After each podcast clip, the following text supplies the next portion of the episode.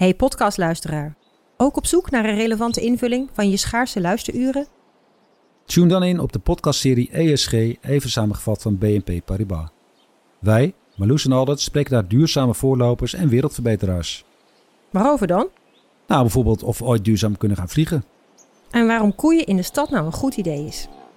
Dat en meer elke twee weken in een nieuwe aflevering. Dus abonneer je. ESG, even samengevat. Hoi, Guus Valk hier, chef van de Haagse redactie van NRC.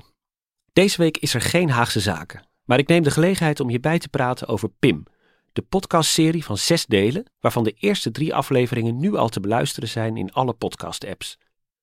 In PIM onderzoek ik samen met de producers Jennifer Patterson, Jair Stijn en Henk Ruigrok van de Werven het leven en de betekenis van Pim Fortuyn, twintig jaar na de politieke moord die Nederland zo schokte.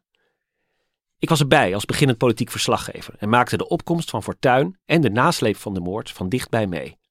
Het is daarom ook een podcast waarin ik terugkijk.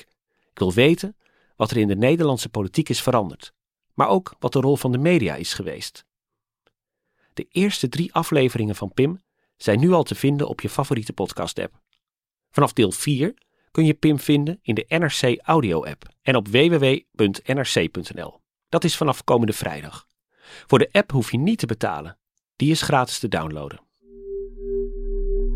Volgens onbevestigde berichten is Pim Fortuyn gestoken. 20 jaar na de politieke moord op Pim Fortuyn Goedenavond, Pim Fortuyn is dood. gaat NRC op zoek naar wat de politicus opbouwde Ik vertolk iets wat veel breder en groter is dan ikzelf. en wat hij achterliet. Pim was degene die zegt, joh, eh, eh, de deuren moeten open, de luiken moeten open en de kussens moeten opgeschud worden. De nieuwe podcast van NRC, Pim, is vanaf nu te beluisteren in alle podcast-apps. Technologie lijkt tegenwoordig het antwoord op iedere uitdaging. Bij PwC zien we dit anders. Als we de potentie van technologie willen benutten, kunnen we niet zonder een menselijk perspectief. Human-led, tech-powered noemen we dat. Ga naar pwc.nl.